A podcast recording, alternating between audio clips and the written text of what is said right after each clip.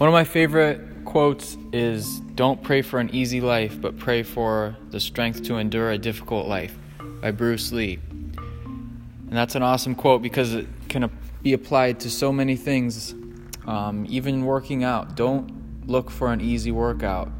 Pray for the strength to endure a difficult workout. You don't get anything out of easy. The essence of resistance training, strength training, is to continue to get better by challenging yourself.